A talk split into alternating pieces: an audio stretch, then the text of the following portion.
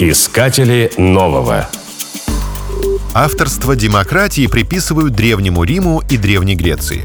Однако для Руси тоже была характерна эта форма правления. Народное собрание называли «вече». Оно происходило от славянского слова «совет», а времени сбора оповещали при помощи вечевого колокола. Голосовали не рукой, а голосом, кто громче крикнет. Ярким примером такого государственного устройства была Новгородская феодальная вечевая республика. Первоначально новгородские князья не имели абсолютной власти. На должность управленцев их приглашали горожане.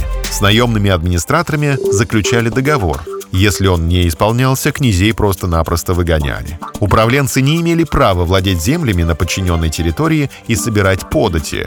Главных чиновников, посадника и Тысяцкого избирали общим голосованием на вече.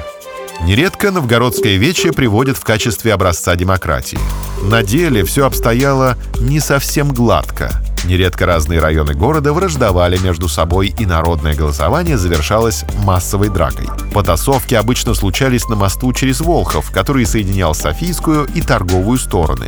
В воду падали не только горожане, но и множество вещей. В этом месте на дне реки образовались целые археологические залежи.